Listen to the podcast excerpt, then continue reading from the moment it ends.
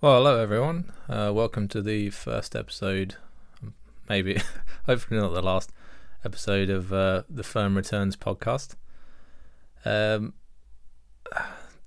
I I do apologize in advance. It's probably going to be a shambles. Um, I've never done anything like this before, but uh, we'll see how it goes, and hopefully, uh, if uh, if it works out even remotely well, trying to keep improving these as time goes on.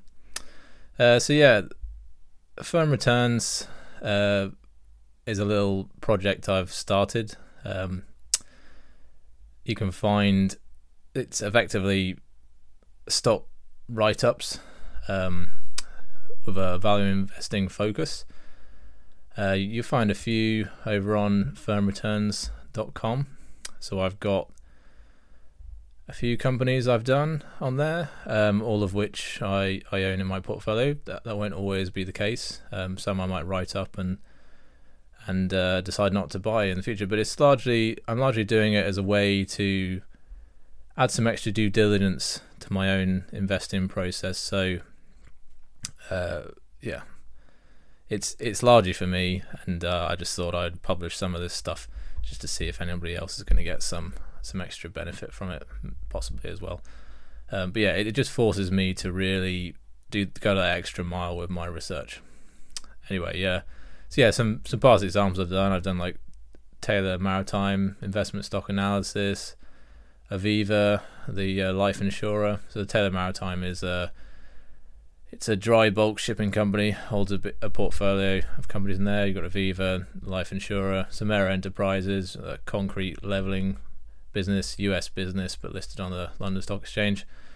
Um, so yeah, those three were all London listed. I'm I'm uh, from the UK, so the London Stock Exchange is my my local stock exchange. Uh, and then we've got yeah the most recent one I've done, uh, which is what I'm going to talk about today, is Warner Brothers Discovery, which uh, is listed on the Nasdaq. So a bit of a, a move away from the London market for me.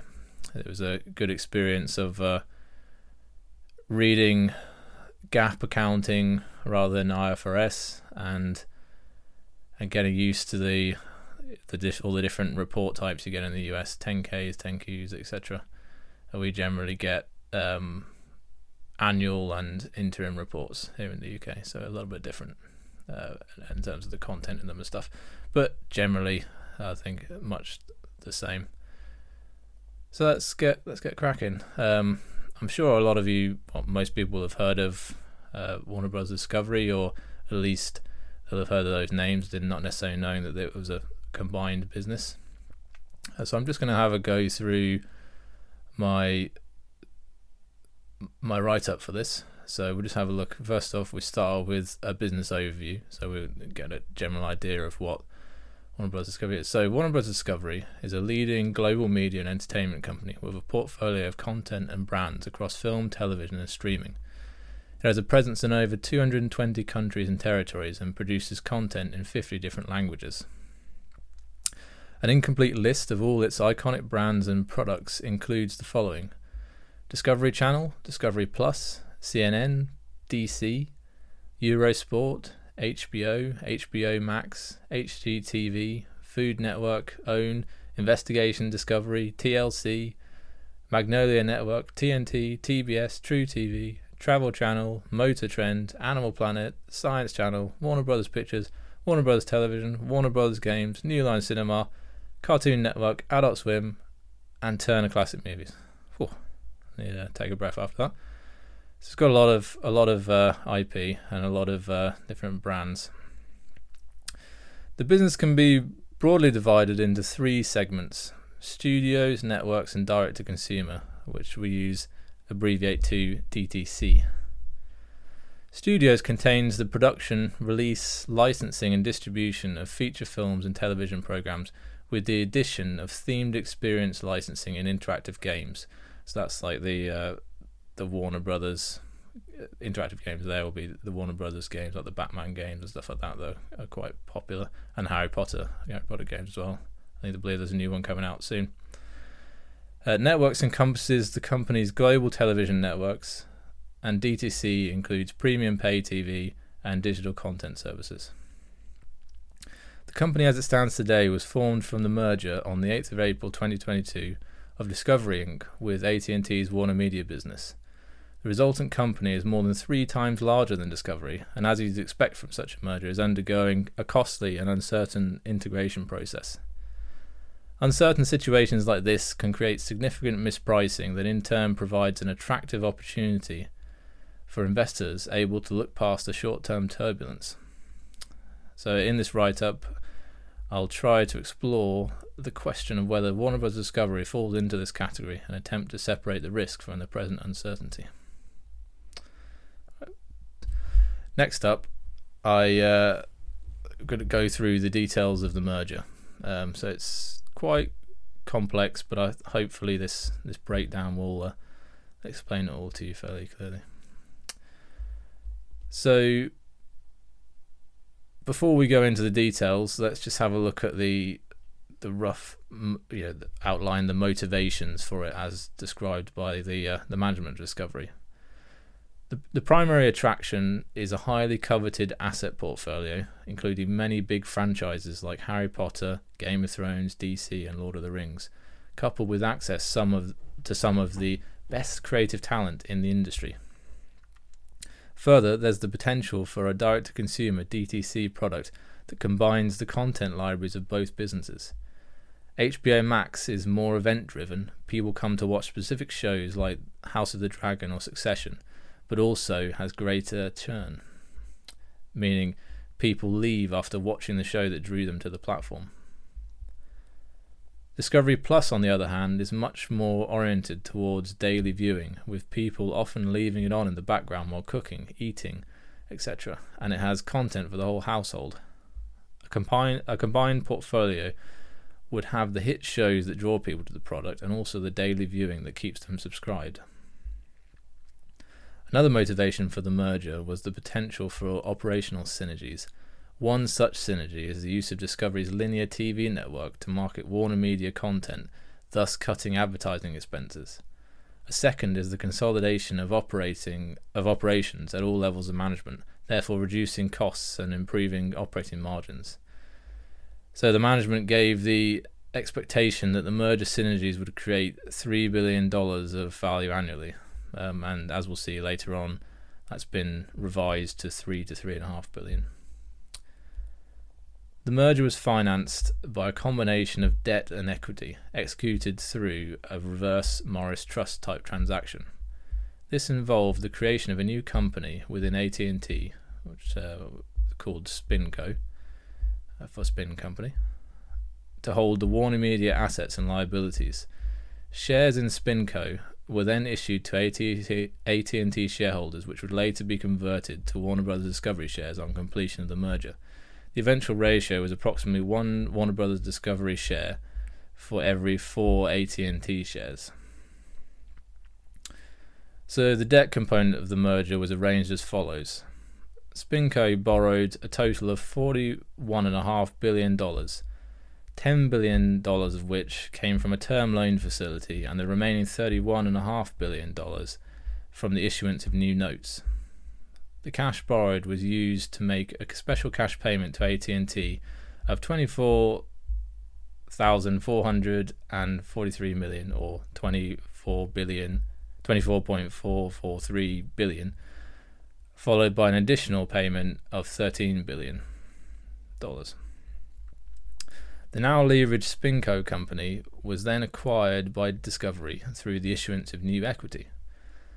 The purchase price paid, based on the distribution of 1,732 million or 1.732 billion new shares at a closing price of $24.43 was 42 billion 376 million dollars. Comparing this value to the amount of debt assumed, we can see a fairly equal split between debt and equity financing. The allocation of the purchase price to assets acquired and liabilities assumed from the Q3 10Q filing is detailed in the table below. A notable component is the 21 billion 862 million dollars of goodwill, which is in effect the amount paid over the calculated fair value of the current assets minus the liabilities.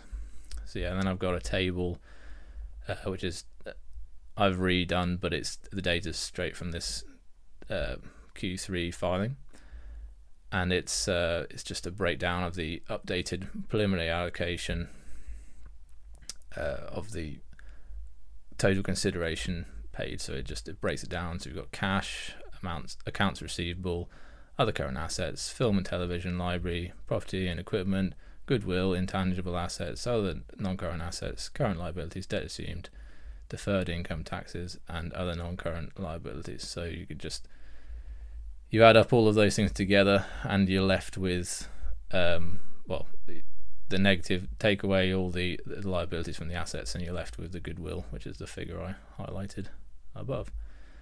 Um, and then the combined sum of all those together gives you a total consideration of, as we've said before, 42 billion 376 million. So you can see that this is pretty close to the 41 and a half billion dollars of debt uh, um, that was issued as well. So it's a fairly equal split between debt and equity um, in the, in uh, terms of total consideration.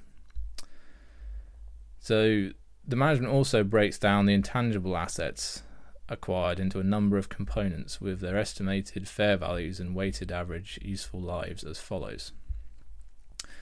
Uh, so, just for reference, the total intangible assets that were listed um, in that pre- uh, preliminary allocation were 44 uh, billion 889 million.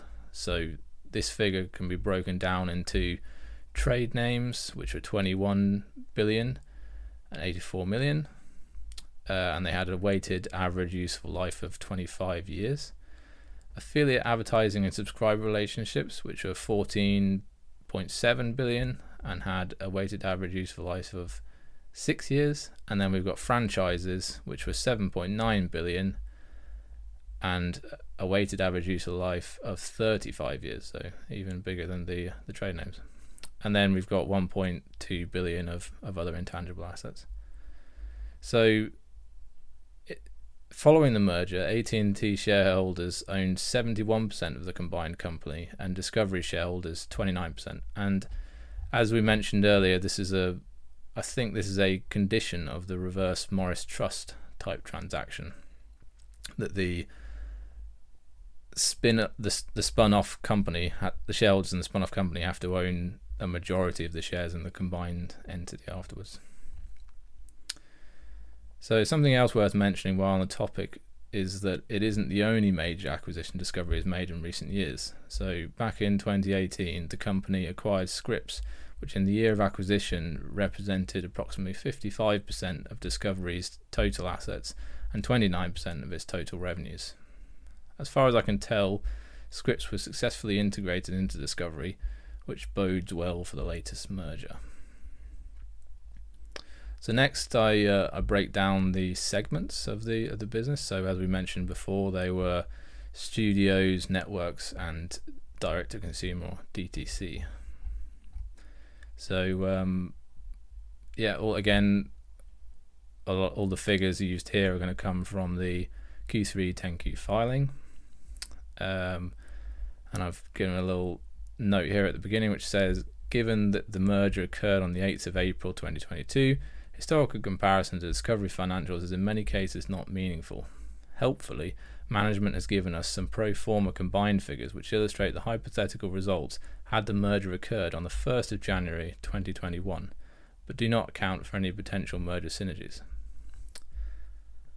So, yeah, the pro forma adjust, uh, um, combined results uh, have the include the actual figures, which will just be discovery, because in this accounting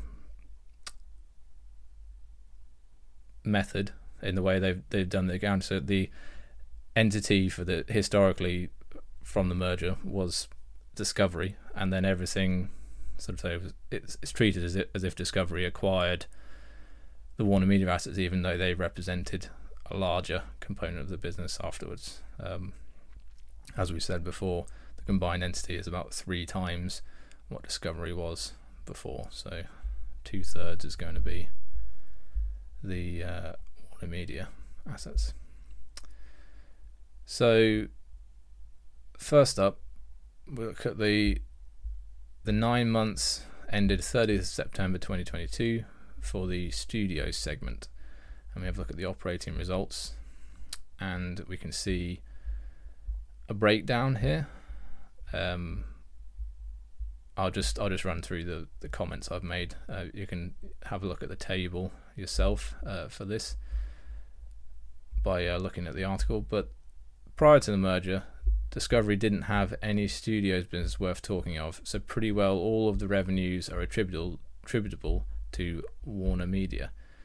Year over year, pro forma revenues increased slightly, four percent excluding foreign exchange and adjusted EBITDA increased by a substantial 45%, excluding foreign exchange, from 1 billion 425 million.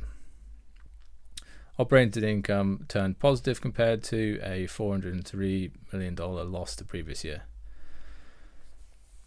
So the key thing, yeah, just I'll quickly just summarize a couple of things from the table. So most of the revenue comes from so the revenues are broken down by type.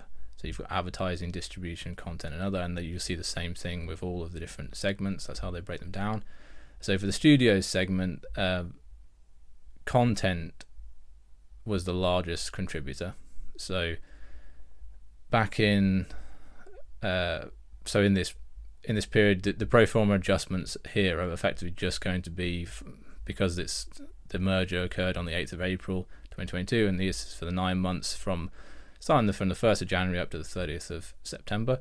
So there's the period from 1st of January to the 8th of April uh, is going to be just Discovery, and as Discovery didn't have any sort of meaningful component there, we have to make the pro forma adjustment to add in, uh, in this case, for content, three billion nine eight hundred ninety eight million dollars, um, which is what Warner Media uh, created in terms of revenue in their content uh, content type revenue in this studio segment in those uh, in that in those few months, and uh, add them together, we get the so in in the period since then, we've had five point five billion, and the total combined, uh, pro forma combined for content was nine billion four hundred twenty-three million, and this is compared to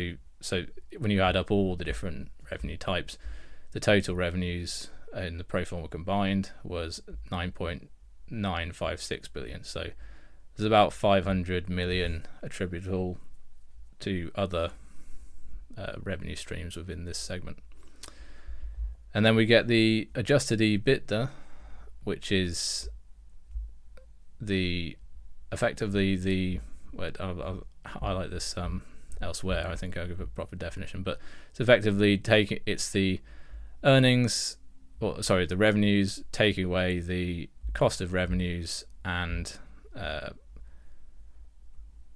sales, general, administrative, but it excludes things like stock-based compensation, and any kind of depreciation, and amortization, and stuff like that. So um, yeah, that but that that figure comes out at 1.981 billion.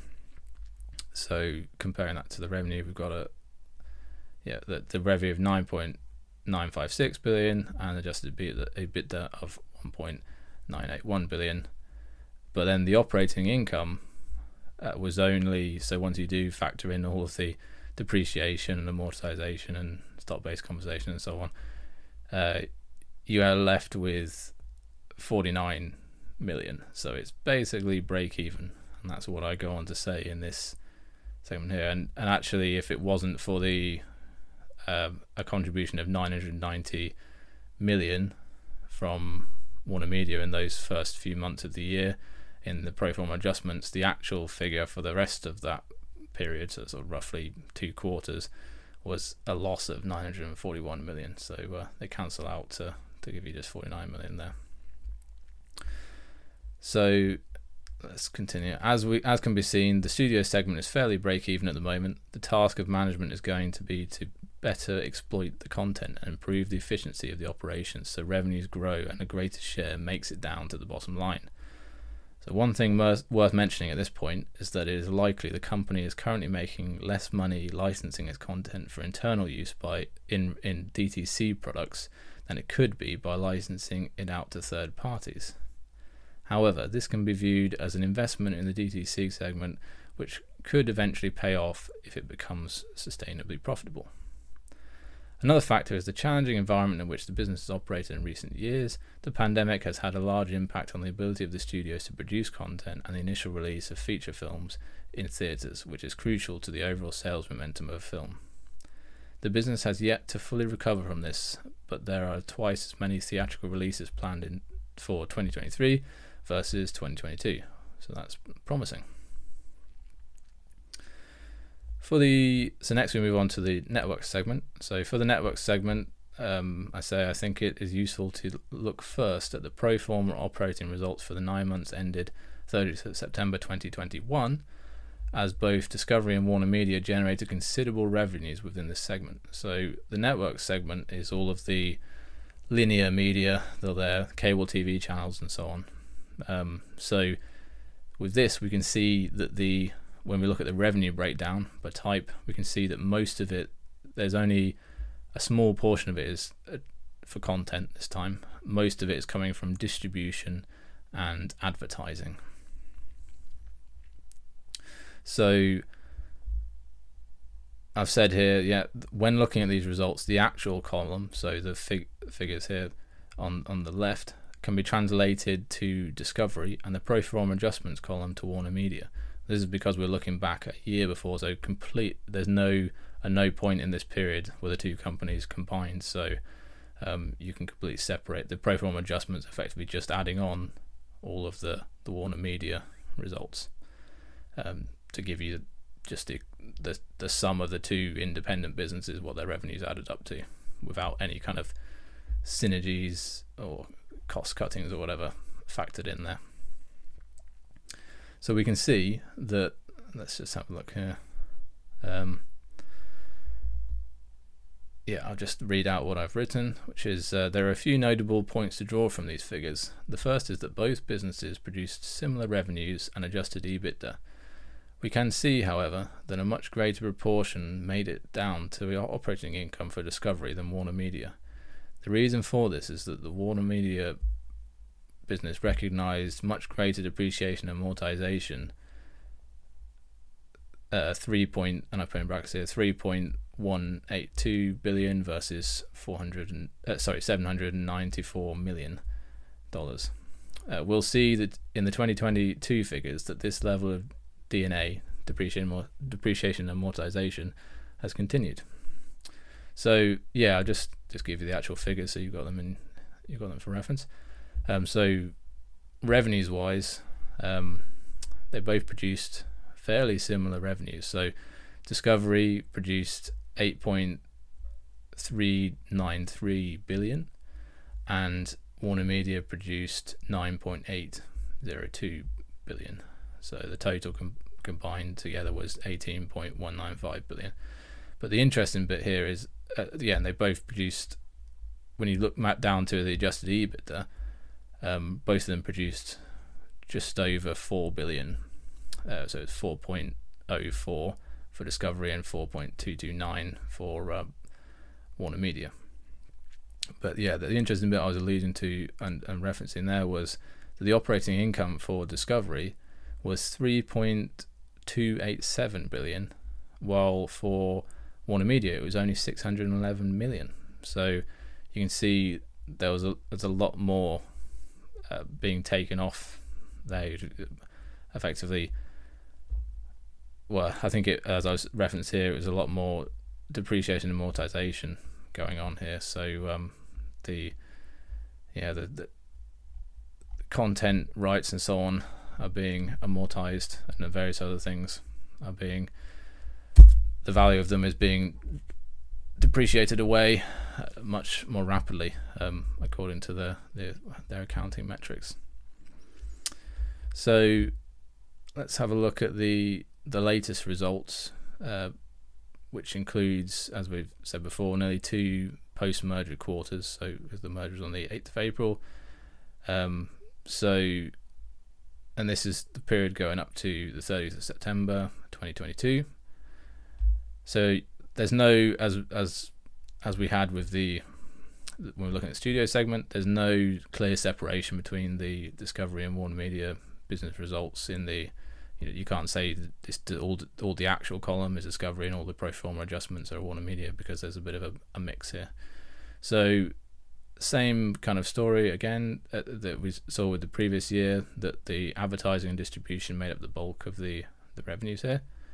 Um, and yeah, something that was quite interesting actually when I looked at this, and I think I mentioned it a little bit further down, is that with the discovery business, the largest figure was the largest contributor to revenue was advertising, followed by distribution. So there's roughly a, a billion difference between the two, and it was kind of the other way around with Warner Media. The distribution was about two and a half billion more than the advertising. So that's when you add the two figures together, it it mean it makes the distribution come out on top and we have advertising then taking second place. Uh, so yeah, but let's just have a look at the the totals here. So the total revenue for the pro forma combined was seventeen point six six seven billion. So a little less than it was the previous year, which was eighteen point one nine five billion.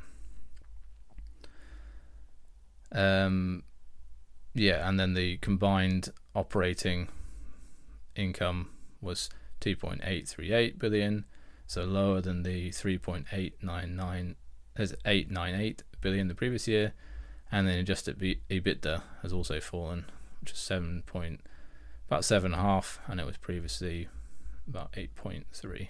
So yes, we've seen a bit of a drop here. Um, so let's see what I've said. So total revenue is adjusted EBITDA and operating income all fell year over year, with operating income falling the most due to the addition of some restructuring charges not present the year before. So yeah, as we we mentioned with the previous period, it didn't account for any kind of consequences of the merger, which as well as synergies also includes the restructuring costs. So that's what we're seeing coming through here really. Um, it's also perhaps worth highlighting that the integration of the Warner Media business has changed the revenue mix. So, as this is what I was saying, previously advertising was the largest contributor, followed by distribution. Now this has been reversed, with distribution making up a higher proportion of the total. So, despite the results being lower in 2022, the network segment is still the most profitable in the business and an important source of cash flows for investment in the other segments. The anticipation of a gradual decline in revenues from networks as customers move from traditional cable television to streaming necessitates investment in alternative sources of income, such as DTC. So this is a, a crucial bit. The the networks business is ex- the network segment is expected to decline over time as as people move away from linear cable to streaming, uh, which they can get perhaps cheaper. They it's more versatile. They can just do it on a phone. They can do it on a laptop. They've, they're much more versatility and flexibility in in the model of, of how they can they can use the service and what they can access with it. And they've got a lot more options and choice perhaps. So it's going to slowly move away from it, but we've still got it's still a very strong business and it's still very profitable. Um, and uh, as we'll get on to with DTC, the, the margins for the networks business currently are higher than than what you can get for the for the DTC potentially uh, in the future. Looking at sort of companies that have turned profitable with it, DTC isn't yet profitable with Warner Bros Discovery, but um, yeah, we'll, we'll, get into all that in a minute. But yeah, the uh, the fact that this is a lower margin business, but it means that you're going to have to get an expansion in the total sort of addressable market you can hit with it which would kind of make sense. Like I'm, I've this is just anecdotal, but I've never had or considered having any kind of like cable TV or Sky we'd have in the UK um, or Virgin Media or something like that. I've never really had considered having any of that stuff. I've never lived in a household that's had any of that stuff, but done plenty of streaming of content online, uh, various servers and things. So I'm fall into a I fall into a market segment that never would have been touched by uh, linear and cable media before. So it's definitely a case for it expanding and hitting a much larger segment than, it did before. So anyway, let's move on to the direct to consumer segment, the DTC. So let's see what I've written here. So as of 30th of September 2022, the company had a combined 94.9 million core DTC subscribers across its Discovery Plus, HBO, and HBO Max products. This figure includes both direct retail subscriptions and wholesale subscriptions through third party platforms like Amazon channels. Work has been underway since the merger to create a new product that contains the company's full content library and realizes some of the synergies outlined earlier. This product is on track for release in spring 2023. So, yeah, this is a key thing. They're looking to, now they've done the merger, they're looking to as we sort of mentioned earlier, those potential synergies, the the event driven stuff from the HBO and HBO Max combined with the sort of daily consumption, a, massive sort of daytime TV, uh, reality TV catalog you've got with Discovery.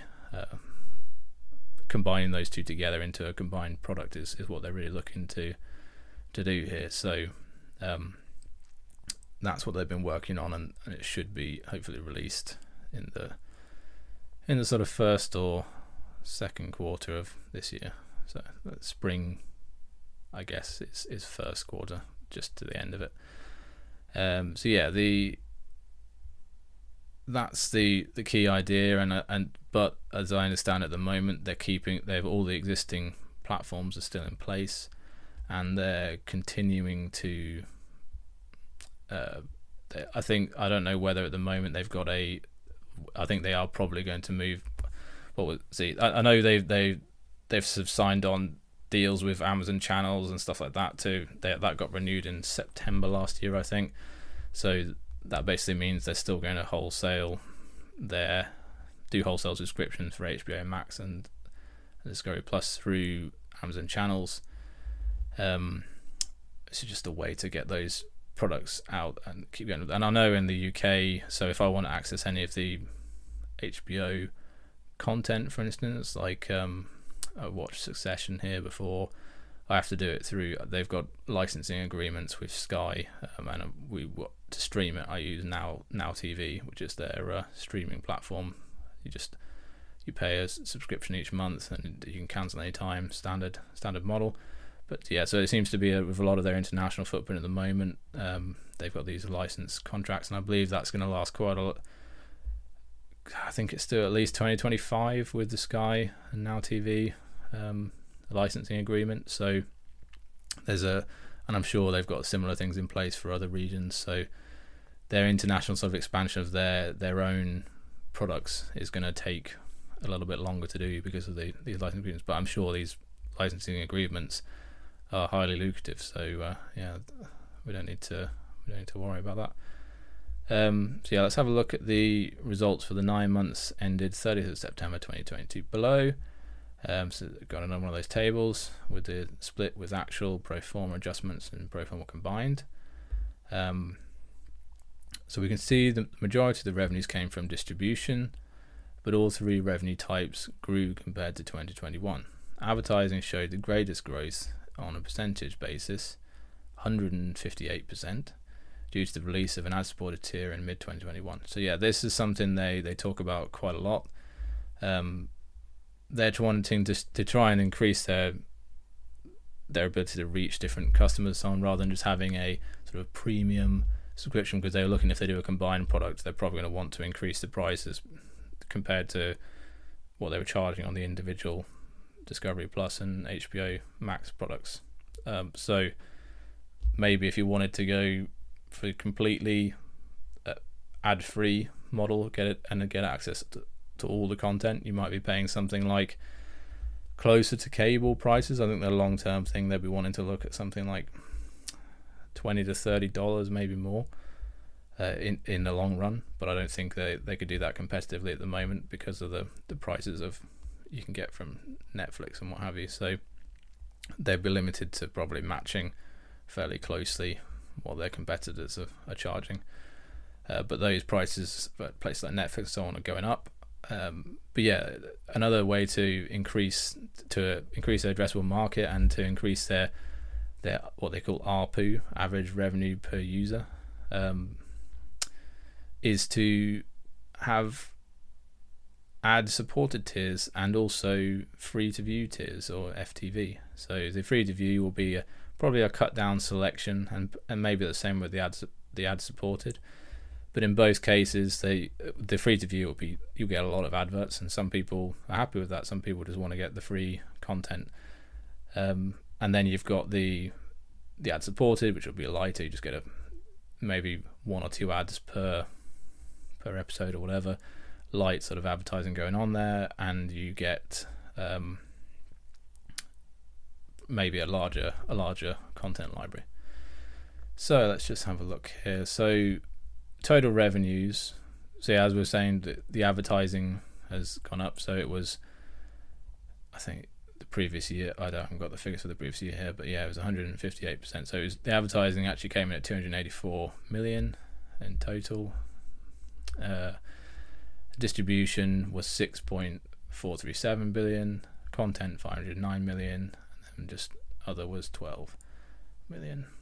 So total revenues, adding all those up together, was 7.242 billion. And the adjusted EBITDA was a loss of 1.846 billion, and operating income was even greater loss of 4.417 billion. So let's just have a look at what I've written here. So adjusted EBITDA and operating income were both steeply negative and declined from the 2021 pro forma combined figures of 1.137 billion and 2.890 billion, respectively. The increase in adjusted EBITDA was due to increased costs of revenues, which outweighed imp- improvements in SG&A costs, selling general and administrative costs. The operating loss was further compounded by $989 million of restructuring and other charges related to the merger. The management has said they expect the DTC segment to break even in 2024 and then generate $1 billion in, in profits globally in 2025. Long term, they expect the operating margin of the DTC business to be 20%, which largely aligns with those achieved by Netflix. See, then I go on with another paragraph which I'll just read out now, which is uh, covering the what I was saying earlier about the comparison between the margins of the linear business and DTC. So let's just have a look. These target margins are less than those of the current linear business, but the potential product reach is far greater, with the proportion of the global population buying cable subscriptions much less than the proportion streaming content. This reach is further broadened when you add in free to view or FTV and ad supported tiers for people unwilling to or unable to pay for a full subscription. Building and monetizing these ad tiers is an area where Warner Bros. Discovery is likely to excel due to existing relationships with advertisers through its linear business. So potential strengths there. Right, so let's uh, we've looked at the segments. Now we're going to move on to the overall financials for the the combined company. So let's have a look. Before looking at the most recent financials for the combined company, I think it would be constructive to look back at the figures for Discovery and Warner Media provided in the merger prospectus. The pre pandemic results are particularly useful for giving us a picture of the kind of performance we can expect in more normal trading conditions. So we've got the figures here for the revenue operating and net income figures for Discovery in 2020 and 2019 and Warner Media in the same years. So let's have a look at the revenues for Discovery. So in Discovery in 2019, they did 11.144 billion, and in 2020 they did 10.671 billion. And let's just let's just do a comparison on the revenues to Warner Media. So in Warner Media in 2020, uh, 2019 they did 32.926 billion and in 2020 they did 28.146 billion. So there was a fairly notable. Both of them saw some kind of drop there, but the drop in Warner Media was was much larger by the look of it, and that's kind of what you would expect, given that the uh, studios represent such a large part of their business, and that would be much more, uh, much have a much more affected by the uh, the lockdowns and pre- preventing productions and preventing theatres being opened and so on. So then we move on to the operating income, and so we can see that Discovery in 2019 had about three billion, just over three billion, and in 2020 they had two and a half billion. So for Warner Media, they had 3 billion, 3.083 billion in 2019, but in 2020 they had just 413 million. So you see a massive drop off there in the, uh, the operating income for Warner Media, but not so much for Discovery. So in, and in net income, it's a similar story. Uh, Discovery had 2.213 billion, and it dropped down to 1.355 billion, so a bit of a bigger difference there. Well, about the same, 500 million roughly, um, but percentage wise larger. And then for Warner Media, we saw a big drop, but it's very, very similar figure in 2019 of 2.28 billion, uh, but it dropped down to just 12 million in 2020. So here we've said, here I've given a little analysis of this. I've said what's striking is that Discovery was producing very similar levels of operating and net income to Warner Media, but from one third the revenues. This would suggest that a significant part of the merger synergies envisioned will come from margin improvements in the Warner Media business. I've gone to say there are, however, differences between the two businesses that make it more complicated than simply replicating the operating practices of Discovery. For example, much of the content shown on Discovery's networks is unscripted and has significantly lower production costs than the scripted content produced by Warner Media. Essentially, here you're dealing with higher operating leverage in the Warner Media business, which likely means the emphasis is going to be on producing the content that generates the highest revenues rather than trying to bring down production costs significantly. So, yeah, we've that's a key a crucial thing there is that Discovery's stuff they're producing a lot of daytime TV, unscripted stuff, just um, all sorts of shows like uh, 90 Day Fiance and all stuff like that. Well, maybe that's got some scripting going on, but it's uh, it's not like a movie level production value uh, or the sort of co- production value you'd expect for Game of Thrones or other shows like that, which are going to be higher grossing but much higher, much higher production costs.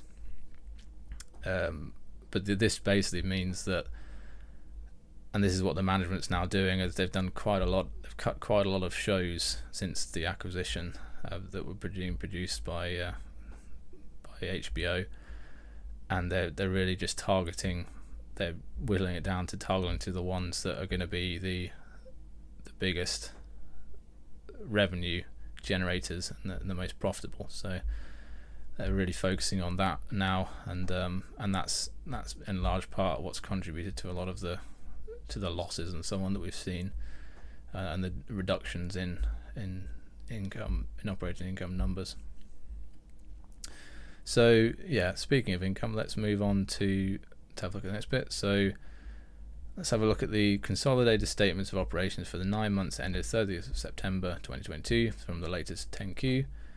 So since the merger on, only occurred on the 8th of April 2022 and the period covered starts on the 1st of January 2022, it will probably be beneficial to use the pro forma combined figures provided by management rather than the GAAP figures. So yeah, we're going to use the pro forma figures again, um, but we're not going to tables this time. I'm just going to, it's all just nicely in paragraphs. So total revenues came to 32.08 billion, of which 18.519 billion was attributable to distribution 8.215 billion to content and 7.651 billion to advertising. This is slightly down on the total revenues for the same period in 2021 of 32.913 billion. Total costs and expenses were 36.309 billion, with 19.357 billion coming from costs of revenues, 8.9 billion from sales, general and administrative, SG&A, and 5.536 billion from depreciation and amortization, and 2.469 billion from restructuring and other charges. This was an increase on the previous year total of 34.443 billion, attributable to increased cost of revenues and the restructuring charges following the merger. Subtracting these costs and expenses from total revenues gives us an operating loss of 4.222 billion versus 1.530 billion the previous year. So a loss in both years, but uh, on a pro forma basis, but a larger one this year, or the most recent. Yeah. Without the pro forma adjustments, the operating loss figure was five point was 5.476 billion versus an operating profit of 1.504 million uh, billion in 2021. So a big change there. Uh, without the pro forma adjustments, Discovery was making one and a half billion in 2020 in the same period in 2021. The GAAP figure is lower due to 1.254 billion dollars of operating profit achieved by the Warner Media business in the months prior to the merger. The net loss for Warner Brothers Discovery, calculated using the GAAP operating loss figure, was negative 5.218 billion versus a net profit of 1.106 billion in 2021, attributable, attributable only to Discovery. This includes the subtraction of 1.219 billion in net interest expense counterbalanced by 1.201 billion in income tax benefit. So yeah, we can see the I'll uh, I'm going to highlight now the increased cost in interest expense is substantial now we've ta- now that Warner Bros Discovery has taken on that roughly f- the total debt now is roughly 50 billion compared to just over 10 billion. Um, I think it was something like 14 billion prior to the merger. So substantial increase in interest expense as as we can as well as we'll see from the comparison next. So as a result of the substantial amount of debt assumed through the merger, the net interest expense figures has increased significantly. This is illustrated by comparing the third quarter net interest expense for 2022 of 555 million there's a lot of places where, where the number you get uh, three numbers repeated, which is uh, a little bit um, suspicious to me. But uh, anyway, these things do happen. Um, by comparing the net interest expense for 2022 of 555 million to the 2021 figure of 159 million. On an annual basis, we can expect net interest expense to exceed $2 billion.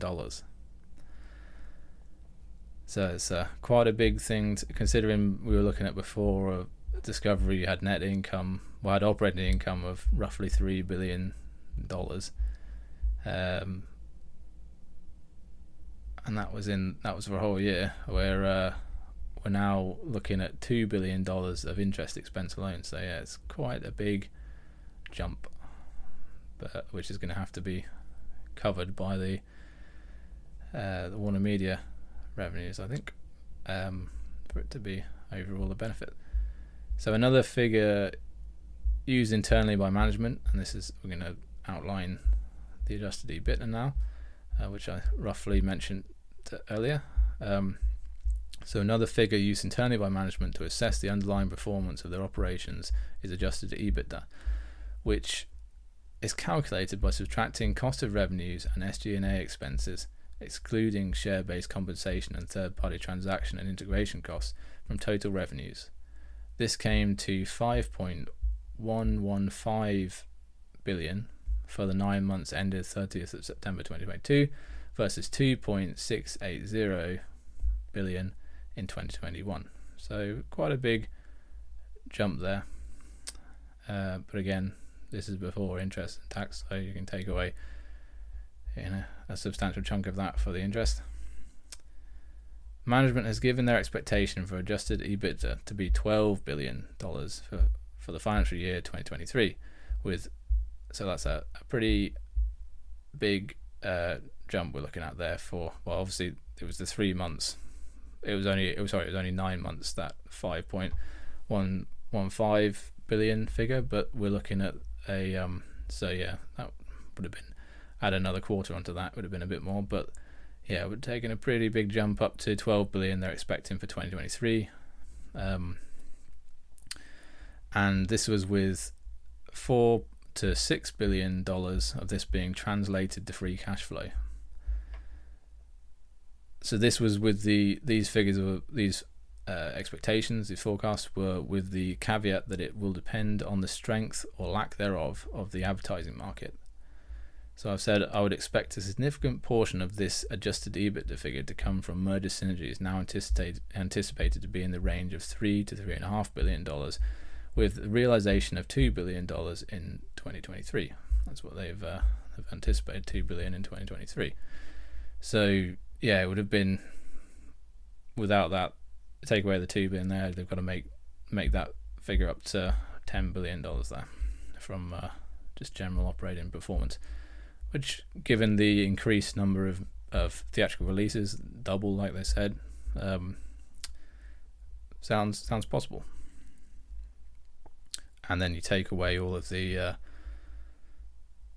the other expenses. So something else worth noting is that EBITDA figure, like I said, includes cost of revenues. Now, cost of revenues, they include the impairment and amortization. So even though it says depreciation and amortization is not included, the cost of revenues does actually include the uh, impairment and amortization of television and movie content rights. So there is a substant and I and I believe a substant there was a substantial amount of that of impairment and amortization done post the merger, so that figure will have been pulled down quite a bit by that. So that's another thing that's going to uh, make the improve the figures favourably uh, for 2023. So let's move on now to have a look at the uh, the balance sheet. So and this for this one, the this is the consolidated balance sheets as of the 30th of September 2022, which was the the time I wrote this report, the latest reported, uh, the most recent figures. So current assets were 12.672 billion, consisting of 2.422 billion in cash and cash equivalents, 6.669 billion in receivables, and 3. 581 billion in prepaid expenses and other assets. So set this set against this were current liabilities amounting to 14.7 uh, 676 sorry 14.676 billion dollars composed of 1.534 billion dollars of accounts payable $10.197 billion of accrued liabilities, $1.688 billion of deferred revenues, uh, which actually, in fact, deferred revenues is just prepaid income. Uh, so yeah, confused me a little bit that one because it's normally referred to as in IFRS terms as prepaid income. But yeah, look that one up. And 1.257 billion dollars attributable to the current portion of the debt. So notably, these current liabilities exceed the current assets with a current ratio of 0.86 compared to 2.10 for the 31st of December 2021. Looking back at the Warner Media accounts for the 30th of September, 30th of September 2021, so as reported in the in the prospectus, uh, we can see a similarly poor current ratio of 0.84. So AT&T was running it with uh, not many current assets on the uh, on the Warner Media balance sheet.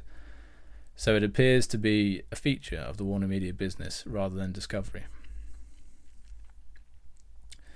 While there may be some seasonality to these figures, it's still a cause for concern with regards to liquidity. Looking back at the quarterly financials of Discovery and some of its competitors, you can see a current ratio in excess of 1 is maintained throughout the year. I would therefore expect management to move back to this policy soon. So how they run now. Total assets were 136.049 billion dollars, with intangible assets and goodwill making up the majority of this at 46.744 billion and 34.45 billion, respectively. So that's a pretty pretty big chunk there. Uh, film and television content rights and games contributed a further 28.288 billion dollars. While there's undoubtedly a lot of intangible value in the Warner Media assets, I don't think we can say they're immune to impairment. There has already been a significant amount of amount since the merger, as the management has re-evaluated the value of the assets acquired. In addition, there isn't much in the way of tangible assets to shore up the balance sheet, with only 5.143 billion dollars of property and equipment. Total liabilities were 85.969 billion, with non the non-current portion comprising debt of 48.612 billion, deferred income taxes of 12.317 billion, and other liabilities of 10.364 billion. So, subtracting these liabilities and redeemable non controlling interest from the assets gives us a total equity of 49.762 billion, of which 48.517 billion was is attributable to Warner Brothers Discovery shareholders the rest being attributable to non controlling interests. From these figures, we can calculate the debt ratio, debt to equity ratio, as roughly 100%. This figure is not exceptionally large and is comparable to many other companies, including the Discovery pre merger, which had a debt to equity ratio of 113%. The sustainability of debt of a debt level like this depends on the stability of earnings which is why you'd commonly see a lot of leverage on the balance sheets of utilities companies providing essential services like water and electricity. So some of the other companies I actually uh, did a little comparison to were things like Paramount and uh, and other companies like AT and T, other companies, it, comparable businesses, and I think Paramount has a lower debt to equity now, but in in prior years it's been it's had over hundred percent, for instance. So historically, Discovery's business has produced relatively stable earnings, as shown in the chart below. So we've got a chart here showing the operating income, and it's going all the way up from one billion in two thousand and eight, all the way up to over 3 billion in 2019 and it, in that whole period it didn't have a, a negative year.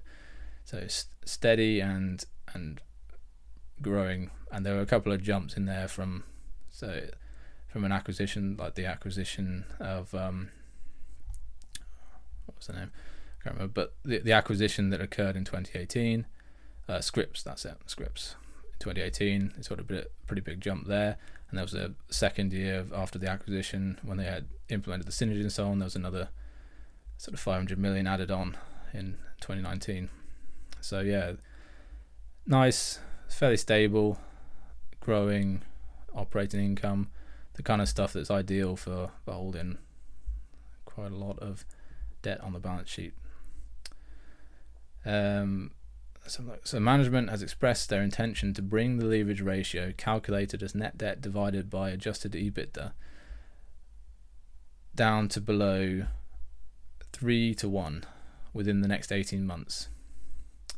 So currently I think it's something like 5.75 or something like that. Um, at the moment it's quite it's quite a bit higher than that um, as of the last reported figures. So, in addition, they are bound by their debt covenants to maintain interest cover of at least 3 to 1.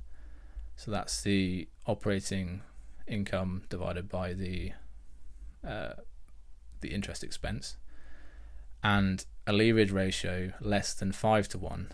So, again, the, the net debt, so total debt divided by uh, minus the, the cash, uh, divided by the adjusted EBITDA of less than 5 to 1 for the first anniversary of the merger and so that will be April 2023, decreasing to 4.5 to 1 by the second anniversary, so April 2024. So the following table breaks down the debt by maturity and type and includes the weighted average interest rate for each group. In aggregate, the company's debt had an average maturity of 14 years and an average interest rate of 4.2% as of the 30th of September 2022. So yeah, they, they've broken it down here in terms of maturity. So we've got groups here, uh, maturity and type. So we've got term loans with maturities of three years or less, and they have a weighted average interest rate of 3.83%. And there's there was as of the 30th of September 2022, there was four billion dollars worth of those floating rate senior lo- uh, senior notes with maturities of five years or less, 4.71%, and there was 500 million of those.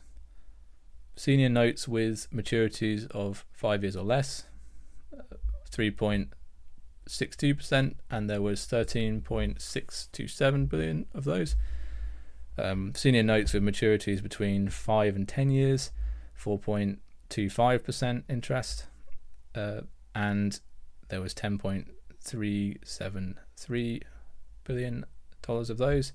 And senior notes with maturities greater than 10 years, there was had an interest rate, average interest rate of 5.11%, uh, and there was 21.644 billion dollars of those. So to get that average maturity of 14 years, there must have been some much older ones in there. And I think um, when I did look at the figures, there were some very long maturities in there, which uh, pulled the average right up. Um, yeah, the interest rate is uh, on average across them all is just 4.2 percent. And then um, there was some adjustments, so you add all those up and you get 50.144 billion dollars of debt, which is more than what we mentioned before. So that's because there's uh, an, unam- an unamortized discount premium debt issuance costs and fair value adjustments for acquisition accounting of 275 million, which brings us down to the figure we've heard before of 49.869 billion. The company also has access to an additional $6 billion through a revolving credit agreement, which is restricted by the covenants outlined above. As of the 30th of September 2022, the credit facility was undrawn and management has stated that they are in compliance with all debt covenants. Ah, so I, did, I got the leverage ratio, misremembered it. The leverage ratio is uh, currently is 5.1 to 1, calculated with the adjusted EBITDA for the trailing 12 months. Uh, and this agrees with the statement that all the, the in compliance with the debt covenants because uh, presumably they'll get this figure down to so I think from the point of the merger, it was 5.75 to 1 was the requirement, and that had to be down to 5 to 1 by April this year, 2023. So they're on track to do that. Um, but then I've said here, I'm not sure how they've calculated the interest cover to make it comply, since the company has reported an operating loss for the previous nine months, the net interest uh, given that the net interest is likely to be approximately two billion for the full year, you'd expect the operating income to need to be six billion dollars or greater. We'll have to see whether this statement of compliance changes in the annual report. See, I don't know whether there's going to be like a cut-off period by which this the operating income needs to have been uh, covering it by the required ratio of three to one. Um, so yeah, we'll have to see whether the statement of compliance changes. Uh, anyway, let's have a look. So now we can have a look. Finally, um, after looking at the the income and the balance sheet, we're now going to have a look at look at the cash flow. So as stated earlier, the net loss for the nine months ended 30th of September 2022 was 5.218 billion. So reconciling this to the cash provided by operations of 1.458 billion um, or in 2021, 1.914 billion, required the following notable adjustments. The adjustment, uh, sorry, the addition of 11.441 billion dollars for content amortization rights and impairments. That's what I was mentioning earlier, um, which is included. A lot of that's included in the uh, cost of revenues. I think I mentioned that next paragraph, so we'll get onto that. And $5.024 billion for general depreciation and amortization. Um, so those two were added on. And then we've got the subtraction of $2.105 billion for deferred income taxes and $8.612 billion spent on film and television content rights, games, and net payables. So, as we can see, a lot was spent on content during this period, which aligns with management's statement that theatrical releases will double in 2023. However, the figure was still substantially less than the total amortized and impaired, much of which was hidden in costs of revenues in the income statements. That's what I was saying. This reflects the fact that quite a number of production projects were cancelled after the merger, following management's strategic content programming assessments which I interpret to mean they're cutting anything that doesn't meet certain expected profitability thresholds. Cash provided by investing activities came to $3.742 billion, largely due to $3.609 billion acquired through the Warner Media merger. A further $722 million came from the proceeds of derivative instruments, offset against $623 million spent on purchases of property and equipment.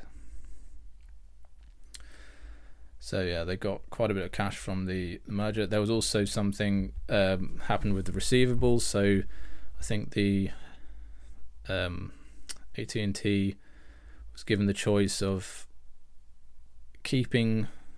I can't remember the exact details, but there was some there was there were some receivables which AT and T had the choice of either taking receiving the payment for those receivables um, themselves, in which case they would pay uh, make a payment of cash to Warner Bros. Discovery, or they could pass the receivables on to Warner Bros. Discovery and let them claim the full amount. I think there ended up being a cash payment there to, to close that one off. So cash used in financing activities came to 6.470 billion. Um, primarily, so that was a, a negative figure. So that was how much was used primarily attributable to $6 billion of term loan repayments. Um, there was also 585 million. There was also the 885 million dollar issuance and repayment of commercial paper. So this is presumably rolling over a previous borrowing, since they issued and repaid the same amount. Adding the cash flows from operating, investing, and financing activities together gives a net change in cash, cash equivalents, and restricted cash of negative $1.392 billion versus a positive uh, increase of $1.004 billion in the same period of 2021. This left cash, uh, this left 2. 513 billion dollars of cash, cash equivalents, and restricted cash at the end of the period. As stated earlier, management expects free cash flow to be in the range of six to four, uh, four to six billion dollars in 20, for 2023, equating to 33 to 50 percent of adjusted EBITDA. Longer term, they are targeting 60 percent conversion of adjusted EBITDA to free cash flow. If all goes according to plan with the merger synergies and DTC becomes profitable in 2025, you could be looking at adjusted EBITDA somewhere around $15 billion, which would translate to approximately $9 billion in free cash flow at their target conversion ratio. Right, so that's. That's all the financials done. Now I'm going to have a, a walk you through management, uh, give you an overview of management, and walk you through the executive comp- compensation, which is uh, post the deal, is quite considerable. So, the company's president and CEO is David Zaslav, who has he- has led the company since 2006. Over his tenure, the company has grown substantially in size and profitability through a combination of organic growth and acquisitions. Prior to joining Discovery, David played an instrumental role in developing and launching CNBC at NBC Universal. David has also benefited from the guidance of John Malone of The Outsiders fame. Chairman of Liberty Media, Liberty Broadband, and Liberty Global, who has served on the board of Discovery since 2008 and holds a significant stake in the company worth close to $300 million. As part of the merger, AT&T appointed seven board members, including chairman Samuel Di Piazza, former CEO of accounting firm PwC. The remaining board members were appointed to, by Discovery and include Steven Miron, Stephen and Steven Newhouse, who are both affiliated with Warner Brothers Discovery's largest shareholder, Newhouse Broadcasting Corporation. So they, yeah, they own a pretty substantial uh, stake of the company. I can't remember the exact uh, figure. Um, it's also good to see board members with significant stakes in the company, as this creates alignment between the interests of shareholders and management. On this subject, it's worth mentioning that David Zaslav currently holds shares in the company worth just under $60 million. Another positive I've taken from listening to the company's quarterly earnings calls and reading transcripts from interviews with members of the executive team is a focus on free cash flow generation in all of their business segments. This is encouraging, especially with DTC, which has historically been a business subject to a growth at all cost mentality.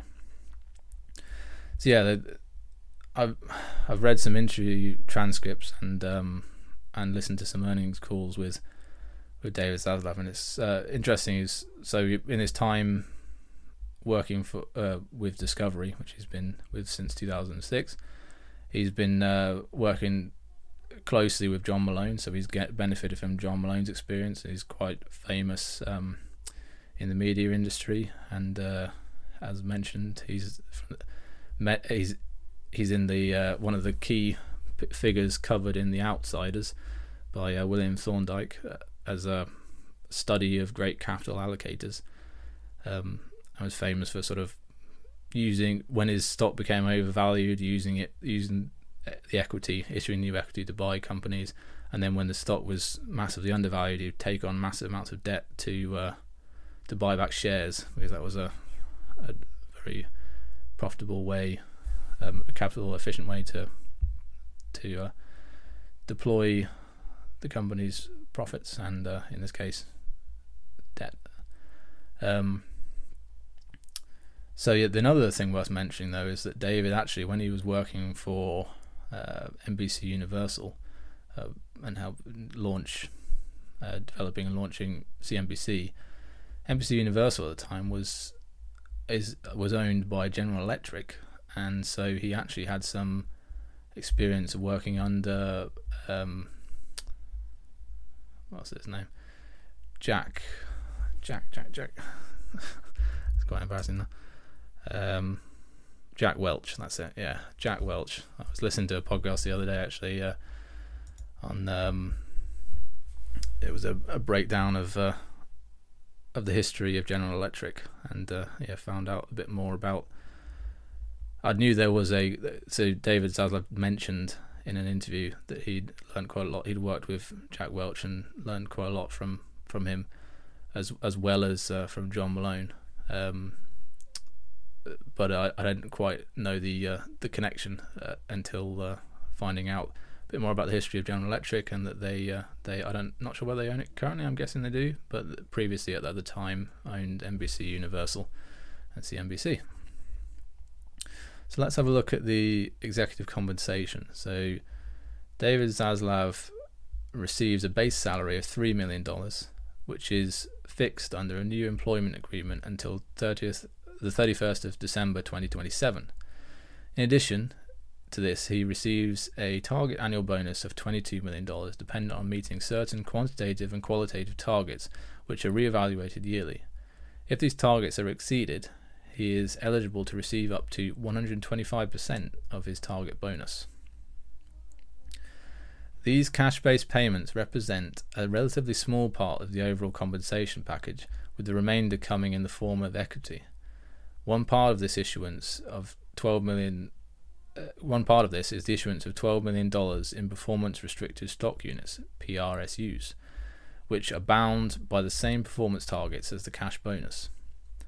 The largest component, however, comes from stock options amounting to, I'll uh, get yourself ready for this, 202 million eight hundred and eighty nine thousand seven hundred and sixty four dollars. These are spread out over the duration of the contracted employment period, start ending 30th of December 2023, and have exercise prices starting from $35.65 and increasing in tranches to $43.33. So, as I'm going to highlight in the next paragraph, uh, while that seems like a lot, that would actually mean he'd need to more than double the stock price. He's currently underwater on that on those options, and he'd need to more than double the stock price from here. So, uh, even though he's getting a, a lot there, they would have to give shareholders some uh, pretty pretty substantial return from this point in order to to earn it. Um, so it wouldn't be too painful, really. So while this is undeniably a very large amount of compensation, all but the base salary of $3 million is linked to performance, and the stock options are worthless unless the stock price more than doubles from its current value of approximately $15. I think it's come down a little bit since I wrote that as well. Um, so yeah, so just on the subject of stock price, it was uh, pretty painful while I was uh, while I was writing this. Um, I started started researching this company at the right at the beginning of January, and over that month, the stock went up about fifty-five percent or something. so I was just uh, watching the stock price climbing. Um, so yeah, but it was a real test of can you keep going with it and uh, and make sure a bit of self-discipline, not buying it until I until I'd done my due diligence and uh, finished the process. So um, yeah, I, and I got to the the end of well, I, I published this on the sixth of 6th of February, so it was about a month later. Um, and yeah, and it looks like the the stock's kind of stopped at about fifteen dollars, and it's, it's, come down slightly since then, I believe. Um, but yeah, so it's still trading around that level. But as we'll as I'll uh, we'll get onto valuation at, at the end. But um, yeah, so I've said this. So this uh, the fact that he's got the stock options are effectively worthless unless he the stock price more than doubles, and the fact that all the uh, the bonuses and the uh, the performance restricted stock units are, are linked to his performance. So that's more underlying revenue and and uh, EBITDA and op- operate cash flow targets and so on, um, as well as some qualitative factors. Uh, so I'm guessing things like um, I can't remember what the qualitative ones are, but the standard kind of stuff. Uh, so this creates a substantial alignment of interest between the CEO and shareholders. So yeah, I'll just make a little note at the end here. The other executives have a similarly performance focused compensation structure, but with much smaller option awards, and individually their total compensation is less than 10% of David Zaslav's. So, yeah. so pretty uh, stark divide. And I think if you add them all together, it was some the ratio between like the CEO's pay on the the average employee was some ungodly number of like twenty two thousand to one or something. Uh, if you if you include those stock options, which uh, obviously are performance dependent, um, and it's somewhat out of his hands with the stock price as well. But uh, anyway, yeah. So yeah, that's uh, that wraps up the management executive conversations. Let's have a look now at the risks. Um, so there are quite a few short term macro risks to which the company is exposed, with varying degrees of likelihood and impact. Examples include a general slowdown in the advertising market, a pandemic resurgence resulting in more lockdowns, and a recession that reduces consumer appetite for discretionary spending. So then I go on to explore these these examples. So a slowdown in the advertising market would undoubtedly be negative for the company since it currently relies on advertising through its networks to generate a substantial portion of its profits. This would also be likely to slow the progress towards profitability of the DTC segment, as a significant part of their strategy revolves around ad supported and free to view tiers. It is likely that an advertising slowdown would coincide with a general economic slump, so the company may also have trouble monetizing their content in other ways. A resurgence of the pandemic is hopefully the least likely scenario, but the impacts would probably be mixed. Production and theatrical release would be hit, but DTC could receive a boost as we saw in 2020 and 2021. In the long run, these factors are probably inconsequential provided they don't affect the company's ability to make interest and principal payments on its debt. So, debt is one of the key risks we need to consider as the next few years are going to be critical as they will be the period of peak of peak leverage. Essentially, it's going to be a matter of generating sufficient cash flow to service and reduce the debt burden. Here, though, the management has quite a few levers they can pull. I'll give some examples. Right now, they're pouring a lot of cash into the DTC segment, not only through development and marketing, but also through exclusive content that could otherwise be licensed to third parties. Removing the exclusivity of this content is a way they could generate some cash if necessary. So this is just one example, but with such a large diversified business, you've got quite a lot of options there for how they can generate cash as required. So they, as we've said with the different segments, they've got the studios, the networks, and then uh, the DTC. So yeah, if the DTC's if, if they're getting into a bit of a crunch and the DTC is not being profitable, they can start to to generate to get some more cash, squeeze some more cash out of the other segments, um, rather than uh, effectively using it to subsidize the DTC segment and, and pay in pay for investment in that segment as, as they're doing at the moment. Um, right, let's have a look. So here we've touched on another potentially major risk, which is that the investment in DTC doesn't pay off and it never becomes profitable. In the balance of probabilities, I find this unlikely given the strength of the company's IP assets. However, if this, if this were to happen, you'd still have the studios, which are, which are likely to endure, and the networks, which, despite a forecast of gradual decline, are likely to remain profitable for many years to come. So yeah, one one thing men- worth mentioning with the um, with the networks is that something that does keep quite a lot of people currently in, in America, and, so, this is why perhaps I've never had cable before. Is that I'm not particularly interested in in live sports. So, um, but a lot of people are, and so that's one of the main reasons why people uh, are, are still yeah quite it's quite sticky with their cable products um, and cable packages, even though they're they're quite often very expensive. And so this actually brings up another point, which is um, uh, not something I mentioned in this report, but I, I, did make some notes on it. Is they discussed in one of the um, the interview transcripts I, I was reading uh, about. I think one of the questions was about whether they would do kind of what Paramount's doing at the moment, which is um, I believe they have uh, the NFL, NFL which uh, forgive me, I'm British, so we don't really uh, do follow American football much here, but I believe the NFL is the American football um, National Football League, uh, and I believe Paramount has this locked in um, the content rights to it, and they, if you get the Paramount Plus subscription in America, you have access to this. Uh, I don't think you have access to it if you if you buy Paramount Plus in the UK, so it's just a, a US specific thing.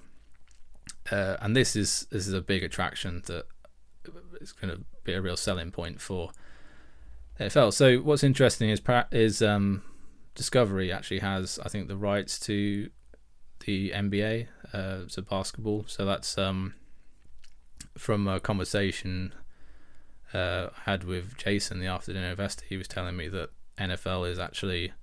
I thought NBA was uh, quite a big thing, and I'm, I'm sure it is, but it's still smaller compared to uh, NFL, the NFL, the uh, American football. So uh, it was interesting to learn that little nugget from Jason. Um, but yeah, so the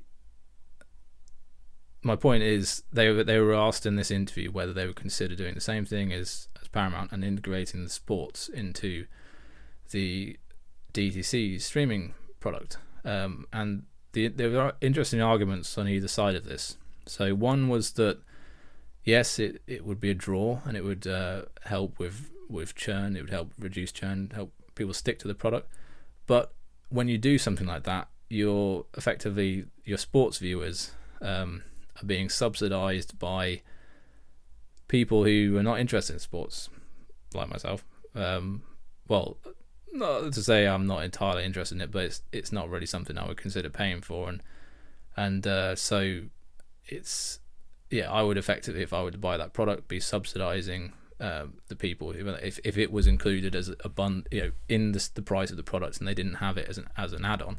So if they had it as a um, uh, the price as a way to to draw and try and retain retain viewers. So yeah, that's just an interesting thing, and I think they. Um,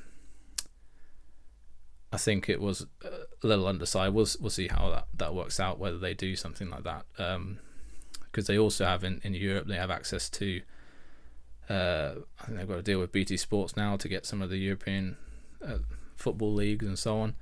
Um, so yeah, they've they've got other sports assets what globally, and I think they had the um, rights to the Olympics to show the Olympics as well. So uh, yeah, something crucial here is that uh, most sports viewing is still very much a live event. People want to watch this stuff live, and so that's why you know a key reason why things like um, the, the network segment, the linear TV, the cable, uh, is likely to stick around for longer than longer than perhaps we'd expect. People that are currently paying for pay cable to get these uh, access to these sports, uh, the live sports, are, un, are are less likely to quit unless unless you start getting the same sports in streaming options. But if you've got a, with the case generally is that one company has the rights to show them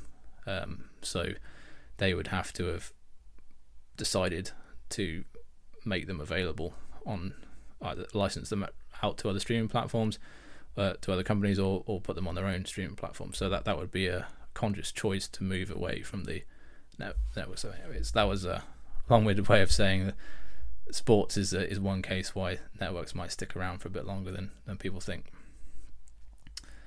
Um, right, so look so yeah, final little point I made here on risks. It also bears mentioning with regard to the long-term success of the company that there are a number of people internally who are highly motivated for it to succeed. Not least the CEO with his circa two hundred million dollars of options. Um, this gives me some faith that they will deliver. So yeah, finally we wrap up with the uh, the valuation, uh, which here we go. As discussed earlier, management expects free cash flow for financial year 2023 to be in the range of 4 to 6 billion dollars. So you could conservatively put a 10x multiple on this and say that the company should be valued between 40 to 60 billion dollars, which would be greater than the current market capitalization of 37 billion dollars. In share price terms, this would put you between 16 to $25 versus the current $15. So a little bit of a, a little bit of an upside there on the the current year's sort of forecast scenario.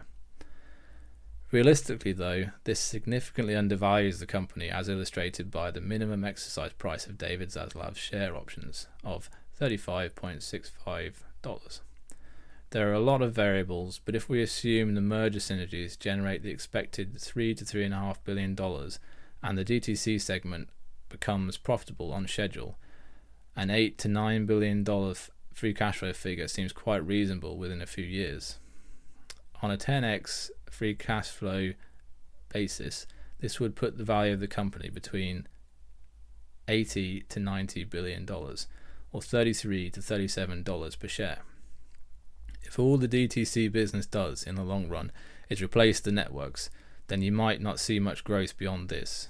But if it fulfills its promise and expands the addressable market of the company, there could be substantial upside.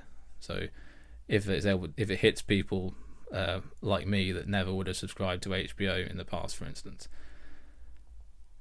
In this case, it is also unlikely that the the company would trade on the lowly 10x free cash flow multiple I've used in my calculations. Maybe something like 12 to 15 times. Or or you see some of yeah, let's not even look at Netflix, but that's uh, substantially higher. Putting all this together, the company seems attractively valued at present, and I could generate very substan- uh, sorry, not I, and could generate very substantial returns for shareholders in the coming years. I would not be put off by the fact the stock has risen 50% since the start of the year. There's still plenty of upside to capture from here. So that's sort of like uh, what I was saying earlier. Um, but it's uh, since I started writing it, it's gone up. I think it's something like 55%, which is uh, a real test of uh, self resilience and uh, discipline there. But uh, yeah, the so I've I personally have bought entered a position at around about just just over fifteen dollars, and with the price coming down now, I'm I'm thinking I'm probably going to add to it. I'm I'm hoping it's gonna it's gonna keep going down. It'd be great if it went back down to that sort of ten dollars it was at uh, at the start of the year. But uh, anyway, well uh, let's just see what happens. But I don't think uh, David Zaslav would be very happy if that did happen, um, given his share options. Uh, but anyway, yeah, yeah, that's that's the end. So that's my uh, my s- stock analysis. You can read the full thing over at firmreturns.com. Um, and if by chance you've stumbled upon this podcast or this article with uh, without going through Twitter, I also am on Twitter, so you can follow me there. Just uh, at Firm Returns. So uh, with capital F and capital R. Um, and I I generally post a few different I post semi regularly with that. I post a podcast I'm listening to and so on. And as I'm as I've been analysing businesses in the past, including this Warner Brothers one at Warner Brothers Discovery stock, i will maybe sort of do a kind of research journal in there, um, doing some things, um, and then I'll you know then I, if you if you ha- if you're not subscribed to the newsletter, which which all of these uh, posts on firmreturns.com go out in a newsletter as well, which you can subscribe to. Um, if you're not subscribed to that, uh, you can also I'll, I'll, generally post them on, on Twitter, so you can if you follow me there, you can you can see them there. And you know if if, if you've got any questions or comments or anything about this stuff, feel free to reach out to me. You can reach out to me via email. There's email address and so on is on my website, but it's basically just info at firmreturns.com, or you can contact me uh, on Twitter, on uh, DMs or whatever, stuff like that. Yeah, so yeah, like I say, first podcast, so I'm sure it was very rough around the edges and uh, probably painful to listen to, but if you made it to the end, uh, thanks a lot, and uh, I hope, yeah, let me know if you. Well, I'll, I'll probably keep making them anyway, and hopefully they'll improve. But yeah, give me feel free to give me some feedback, positive or negative, on it. And um, yeah, and see you next time.